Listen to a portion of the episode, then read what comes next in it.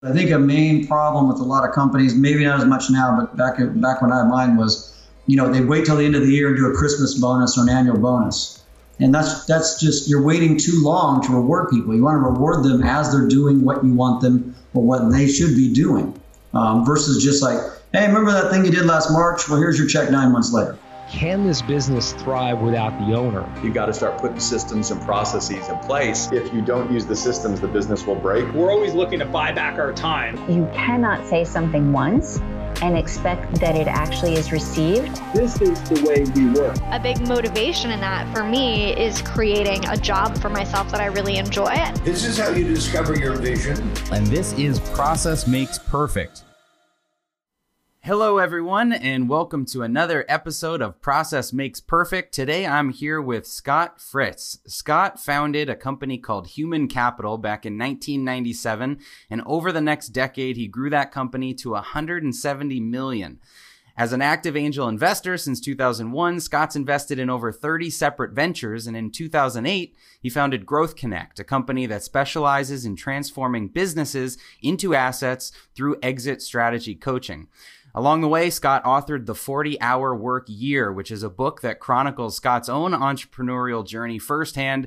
I've read it probably three or four times in the last few years because it's basically the playbook for getting out of the day to day in your business. Today, Scott is a keynote speaker for entrepreneurs around the world, an advisor, a leader, and we're excited to have him here today. So thank you, Scott, for being here.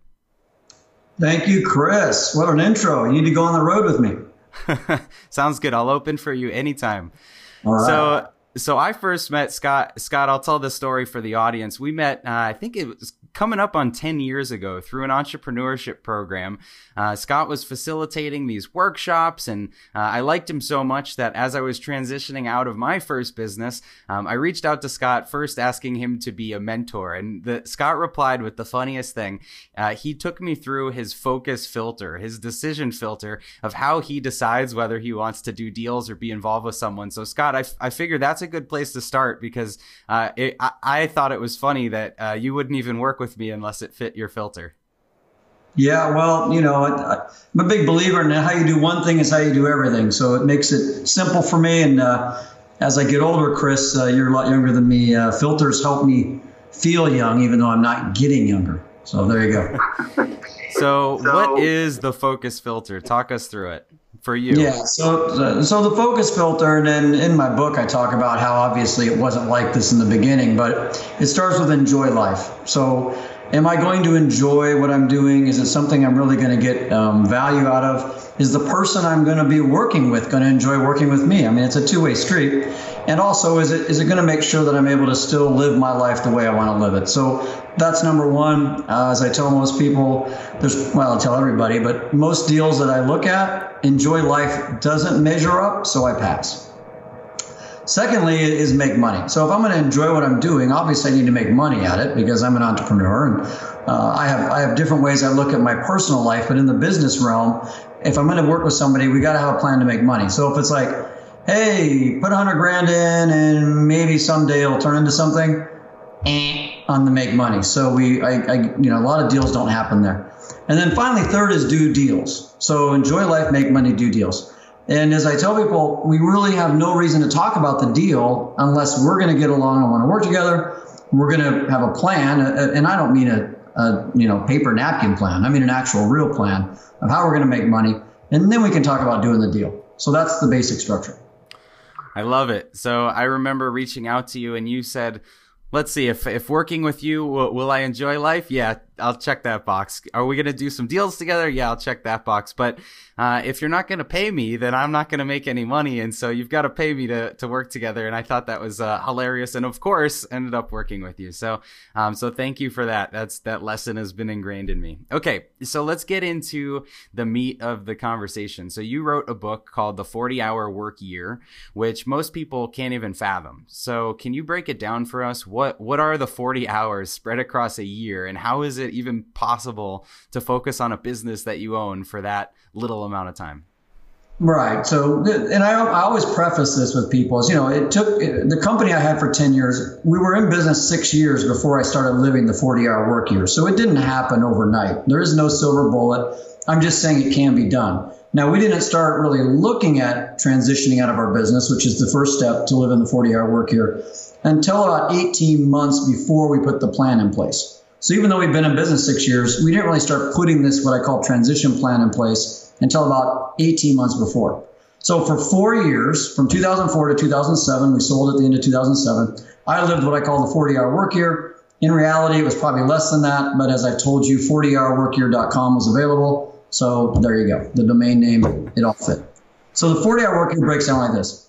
Uh, about an hour and a half a month on the phone. And, and, and for people who haven't read the book, you know, we had 42, we were in 42 states with 23 different entities spread across those states. So this was a big operation. It wasn't like I just have one company to worry about in one state or city. So I would get on the call. I lived in Las Vegas.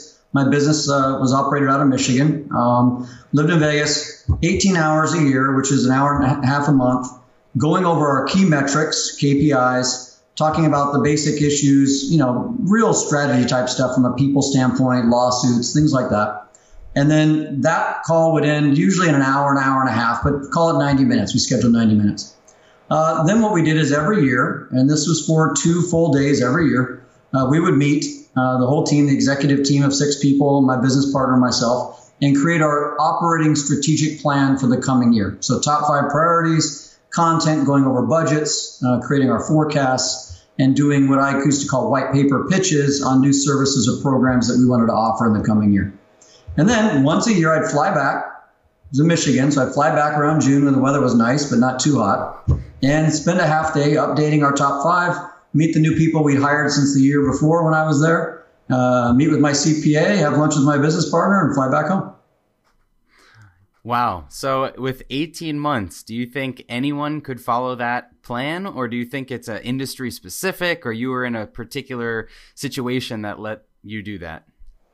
So I'll answer it like an attorney. You know, it depends. Mm-hmm. So there's a lot of variables. I, I have met people who, if they in their mind mindset really wanted to do this, they already had their company to a point where they could do it in 18 months. And again, I say this because I did it, so I know it's doable in 18 months. Um, and I've had clients that have done it in 18 months. Most companies I meet, though, that have read the book and ask me this, I ask them first point, okay, is your sales taken care of? Meaning, are you the lone salesperson or do you have a sales director, sales manager who oversees your sales team? If they say yes to that, I'm like, all right, do you have a right hand man or woman who can run the operation if you're gone for three months or more? And when I say gone for three months or more, I mean gone. Like they can keep the ship running, maybe not growing it real well, but they can keep it running. Nothing, the wheels don't fall off three months or more. Then I say, okay, they say yes to those two things. Do you have an exec, what I call an executive team of four to six key people overseeing the rest of the company that report to your COO, who would be that right hand person. And if they already have all of that in place, you absolutely can do this in 18 months. Got it. So you also said something important, which is that you moved away from the business. The business was in Michigan. You went to Las Vegas. I don't know how typical that is for other entrepreneurs, but I had the same thing happen in my story, which is I had a business in Boston and I moved to Scottsdale, Arizona. Um, how how important is getting away from the office, or or do, have you seen other companies do that? I think I think that a great point. I think that's maybe the most um, misunderstood or misinformed uh, um, person out there is, is, that I believe you need to be away from the location. Just like I like to do strategic retreats out of offices. In fact, we never had a strategic retreat uh, within 300 miles of the office, and the reason was so nobody would drive back. I mean, that was the joke, but that was why we did it that far away. But when you removed yourself from the office, so I we bought a building after I moved for the business. I didn't even have an office in that building. Mm-hmm. So the message was clear to the team this is your company, run it, be responsible, be accountable. I'm there if you really need me, which is once a month, but I'm not going to come in and you know do the seagull management type stuff or just hover over people. I'm going to let you do what you're you were hired to do. You're great, talented people. Go for it. So the end result sounds amazing, of course, but for most business owners that are probably listening to this, or most managers or teams, um, they're in the phase where they're still trying to build and figure things out. So talk us through your initial stages. How did you get from doing all of the work to finally handing things off? Yeah, so I'll, I'll shrink it down from from what's in the book. Basically, my wife told me she was tired of living in the cold. We were living in Michigan. She didn't care where we moved, just somewhere sunny. And of course, uh, you know me pretty well. I'm a, I'm a very uh, strong advocate for pay as little taxes as possible. So there were several states I could choose to move move to, and so it ended up being Nevada. So the, the emphasis emphasis uh, for doing this was moving somewhere sunny, getting out of the cold climate, and getting out of the tax structure. So that's how it started. Asked my business partner if she wanted to buy me out. She said no. I said, Well, do you want to sell the company? She said no. I said, well, let's figure out a plan where you and I can both remove ourselves from the business and then transition ourselves and our roles to other people in the company. Because the last thing I'm going to do is go move somewhere sunny and nice and have to fly back to Michigan every week. So that was the real plan of it was, and it, and it, you know, it didn't happen overnight. It took about, about four to six months after I moved. We got everything transitioned over, but we spent a year in advance before I moved setting up what we called the transition plan, which was for my business partner, Karen, and myself to transition completely out of our roles in the company. I was CEO, she was president. We moved to founder uh, titles in the company, and we promoted from within. A, a, guy had been with us for six years to CEO and found and uh, president.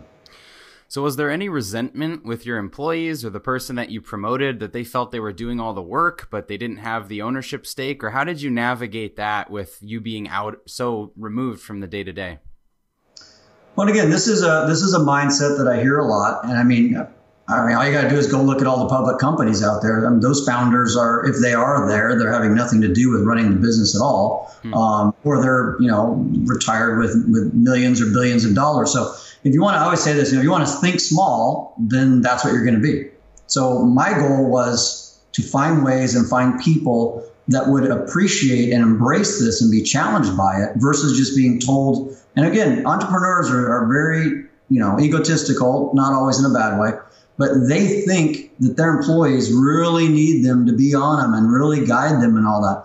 And I'm not saying in the early stages I didn't do a lot of that, but when you get your business to a certain critical mass, and that's what you're asking earlier, every company is different from that standpoint, um, and you hire the right people, the last thing they want is their boss or owner coming in and going, Yeah, that's cool, but let me show you how you should have done it. I mean, good people don't like that. They want right. they want to be free to be creative be challenged, and do the things you hired them to do. That's my experience. So in the book, you talked about this this three step process: doing, coaching, and getting out of the way.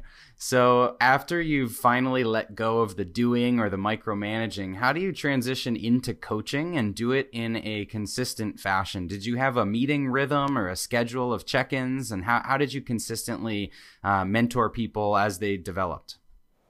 No, great question, and uh, it's been interesting because I have a client up in uh, Vancouver, BC, and he came to this realization about six months ago that what he really needed to do was start being a coach to his employees. Now, I've worked with him for a couple of years, so he was still pretty early on. Um, but really, Chris, is this simple. I stopped talking 70% of the time and I started listening 70% of the time. Hmm. It really is that simple a lot of people say to me, "Oh, Scott, you know, come in and coach our company," and that's fine. We sit down for the first meeting, and they do 70, 80 percent of the talking.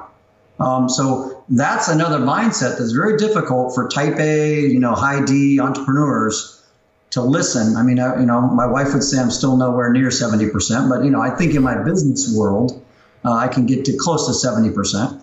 And so when I started coaching, I sit, sit down and talk to my employees and say, look, where are the areas you think you're strongest? How can we build on those strengths? Let's create. I mean, there's a lot of these out now, but I mean, you know, I sold, I was doing this, what, 15 years ago? I sold 11 years ago.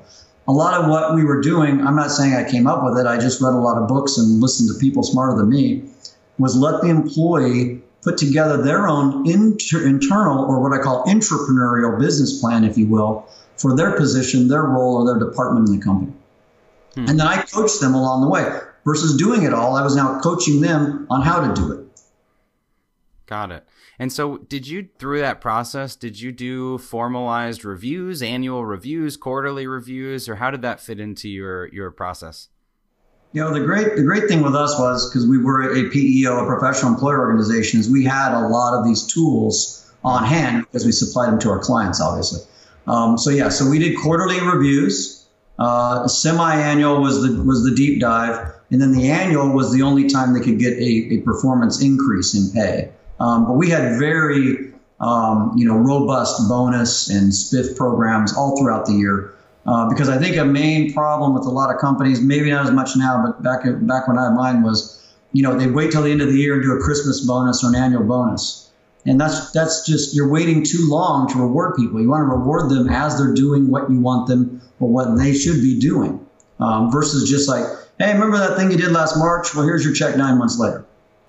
Right. Um, so, so the review process was quarterly, but the bonus and reward program in some cases was weekly uh, our payroll department had weekly spiffs uh, based on po- uh, payroll efficiency and productivity. So there, there were people that were getting two, three hundred dollar a week, uh, you know, little spiff because of how they performed with the client, and those people were making under thirty grand a year at the time. So it's a pretty nice little, you know, bonus to, to be paid for, you know, basically inspecting what you expect uh, with your with your team. That's such a great point. So I want to call that out for everyone that's listening because the frequency of the feedback you give and the frequency of the incentives that you give um, cannot be too closely uh, eh, you know, too closely attached to the the performance, and and you know the the doing it more frequently and doing it more often um, gives you the opportunity to coach and collect feedback and course correct. Whereas a lot of companies will just wait for a, a once a year sit down, and uh, and and then it's like a cruise ship that's really hard to move. Um, so I think uh, you know we do the same thing here. So that's that's great advice. Okay, so another thing in the book that you talk about that um, that I've taken to heart is the the idea of the decision matrix. So I've heard this called some other things, and and depending on what philosophy you subscribe to, um, but talk us through the general idea of what is a decision matrix and how can someone start to create one. Right. So in the very basic form, it is a list of typically I've seen as low as 40 and as high as 80 uh, line items or decisions that need to be made in the business on typically a weekly, monthly, quarterly, annually, annual uh, basis. You may have a few daily things in there, but what we typically did is we moved those daily things to the department level, not the what we call the corporate level. So these line items are on the left, and on the right, if you can picture a grid, you have columns with the CEO or owner, COO, CFO, uh, many other manager uh, heads, department heads is usually what we had. So five to six columns on the right. And in each of those boxes with that line item, there is an X and we use red on purpose. If you remember, my decision matrix is red. So we wanted people to realize stop, do not pass go. This X is here for a reason. Go make sure it's signed off on. And the SOP, the standard operating procedure that is behind that line item, is being followed. So if you had an X in the box, and sometimes there was as many as three people, each person played a role in that system or that SOP in completing that line item. Um, so when Karen and I started, we had over 20 boxes checked of the 48. And, and within, you know, it was probably about a year to a year and a half, we were down to seven boxes. Hmm. Um, and, and that's how we really transitioned out of our roles in the company. So I use the example of, you know, signing checks, right? I mean, I, have gone into work with companies that are, are $50 million companies and the owner, the owner is still signing the checks. I mean, and that's a trust issue plus a lot of other things. But you know, that's an example of something on that line item. That was one of the happiest days of my life, Chris, when I was told everything's set up now. We've got the bank set up, the facsimiles, the way the checks are coming in. You no longer have to sign checks. I mean, that was a very, very celebratory day for me. So for anyone out there listening, this, you know, I, I, I don't want this to come off as too complex because it really is a simple process to put into place at your business. You start with a spreadsheet you list all the decisions or the responsibilities in the first column as, as all the rows. And then you have columns for each of the department heads or the people in charge, and you just put X's on who does what. Um, it is eye opening to see when one person has such a bulk of the decisions or responsibilities. Um, what we used to do is we would use a function in Excel or Google Sheets to show the percentage of all the X's. What's the percentage of X's that is in every column? And, you know, I've worked with other entrepreneurs that literally had 90 plus percent of the X's still on their plate. And when they see that, it's it, it's at least a measurement that you can work from. It's a starting place. So um, so I, this is some of the best advice I think you've given uh, to me, and I think to everyone else is just take the time to map map out the decisions in your business, and and at least you'll have a snapshot at where things are today. Yeah, when I do right on when I do my talk, whether it's a, at a big group or a small, you know, EO forum workshop or something, I tell people, look, if you do nothing else, nothing else what we talked about today, go back and build your decision matrix, put it in place, be patient with it. I mean, I've got story after story I could tell you of, of good and bad, uh, how the decision matrix either had people throw in the towel or got them retired living on a, you know, big acre ranch somewhere, not being in their office at all. So, I mean, you've got to have the mindset as the entrepreneur that we're going to systematize this. And to me, the system is systemization begins with the decision matrix, I believe. So if the decision matrix is the table of contents, then the book is the SOPs, right? so you, you said you said every X has a SOP behind it. So so for anyone that that doesn't know, uh, what are SOPs and and uh, what was your process of creating them? Well, as I've shared with you, Chris, that's why you know I, I promote you whenever I can. Uh, we didn't have anything like Trainual uh, when I, you know, back in my day. I mean, this is old, you know, old school, what I call Henry Ford uh, time motion study. I mean, we had uh, each of our department heads collect, and this sounds, and it was onerous. I put in the book, it's the most onerous thing we've ever done. Uh, collect 15 minute intervals recording what each person was doing on a daily basis for two weeks for each department. We then took all those, sat down, each each um, executive team member sat down with the department head and went over those, and they highlighted and sifted through and pulled the best practices, which were typically, you know, the 80-20 rule typically. About 20% were best practices, the rest were just wasting time. We then did it again and again and again, and it took us about six months, six months of this back and forth before we had collected enough data that we can now finish building out our, our SOPs, which then took us about three months to totally document and put on our intranet. That's what we were using back then. There was no cloud and all this great stuff you guys have now. Uh, so it was either you know a Word document, Excel document on the intranet. And the, the real pain of this though was it was you know better than nothing, and it really helped us grow quickly. But the real tough part of this was, which is why I love Trainual, is when you had to make a change in one department that then had a ripple effect across maybe two or three departments. We had to have somebody go in and manually change those, type them in so they were updated. Hmm. Because there was no system at the time. If there was, I wasn't aware about that. I mean, this would have been 2001, 2002, we're talking 16, 17 years ago. There was no way, at least within our budget, that we were, we were willing to pay for to, to put that together and have it all universally available to everybody in the company.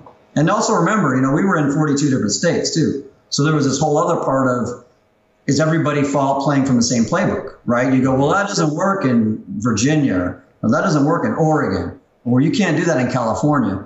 So we even had specified parts of the train, eh, Trainual, got me saying it, see, of our of our systems that were specific to those states. Got it. Okay, so it really was for you a crowdsourced kind of thing where you relied on your department heads to uh, pull, you know, the the processes out of their heads and and get them on paper, and then make sure that it, everyone was following the best best practice. So I think a lot of people can get uh, be daunted by by this task of starting this, and it's something that's never urgent so how do you be disciplined about actually documenting processes when on a day to day it's not making you money? Yeah so that's another thing i hear a lot about. It's like okay uh, this is great but it's a cost center. It's not going to make us any money.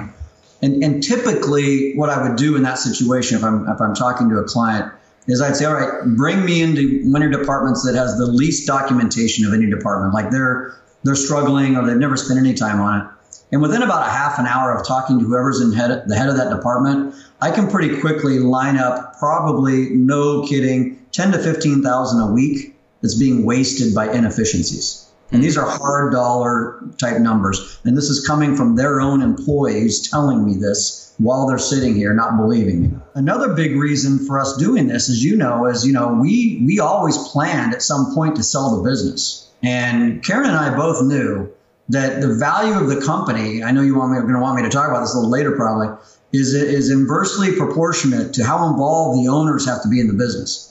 And for Karen and I to totally transition out of the business, we had to have these systems along with the decision matrix in a program, in a system that everybody in the company could follow. And and it sounds very. Uh, I've had people say this to me as well. Well, it's kind of robotic, like you're making people robots and very, you know, task oriented. And I say it's just the opposite. They're not able to spend their time. They were spending doing menial tasks, robotic tasks, because they're systematized. And now they're able to go out and be more challenged and be more creative and spend more time with the customer and with their employees, which is what you want them doing, in my experience. Absolutely. So I, I know this would be easier to see in your live presentation, and I've seen your keynote a few times, but maybe a great place to to end here would be the idea of the ownership paradox. So so um, you, you just touched on it really quick with valuation there, but but why don't you walk us through the idea of how to in, increase valuation? Yeah, and I've, and I've done this without um, PowerPoint or video, so I'll just people can play along if they want. So if you draw an arrow on a piece of paper from the upper left-hand corner to the bottom right-hand corner of the page, and you draw an intersecting arrow from the bottom left-hand corner to the upper right-hand corner of the page, and label them following this way. So on the upper end of the arrow that went from the left top to the bottom right, okay, so that's owner in the business 100%. So you're in the business 100%. You're doing what I call making the donuts every day. You've got to be there. You own a job. You don't own a business. The bottom right of that arrow is owner in the business 0%. So you basically did what I did. You move away or you're not at the office at all. You're living the 40 hour work year. Now, I want to be clear though. This is in the business, okay? Not on the business. You may still have roles on the business, but quite honestly, that's what most entrepreneurs should do as their business begins to take off. You can, you're not in the business at all. You don't have direct reports. You don't have to be there to make the engine run. The other arrow that intersects at the bottom left-hand corner is your is your company, and I on the slides I put it in red.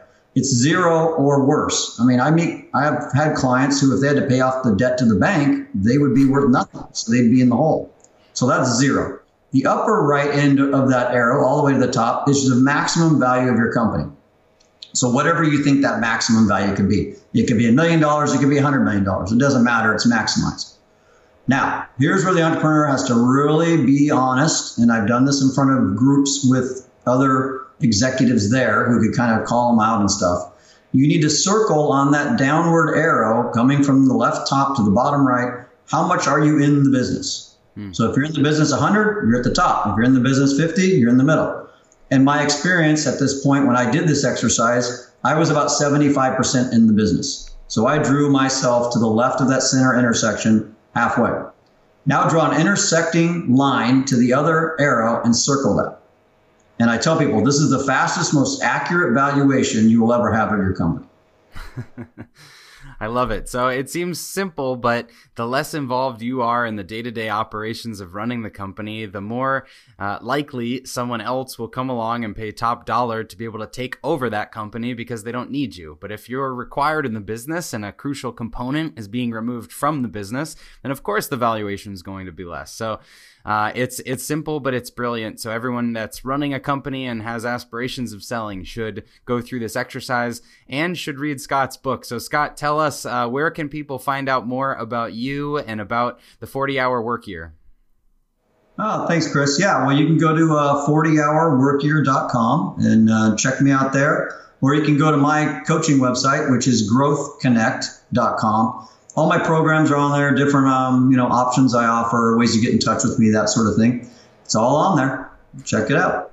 All right, and for more of Scott's story, you can check him out on our site at trainual.com backslash Scott. You'll learn all about the 40 hour work year and other ways to get in touch with Scott. So, Scott Fritz, thank you so much for being here. We really appreciate it.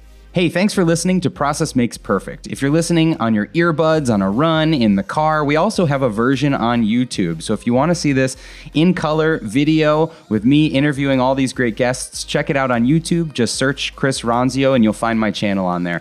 If you found this helpful, we'd love for you to leave a review or rate the podcast. Please do that and we'll send you some swag as a little thank you. If you found the information valuable, please share it with a friend, a family member, or anyone else you think could benefit from the information. Remember to connect with me at Chris Ronzio on all social media platforms or the company at Trainual. That's Train U A L, like a training manual, everywhere that you want to follow us. Thanks again for watching or listening, and we hope to see you next time.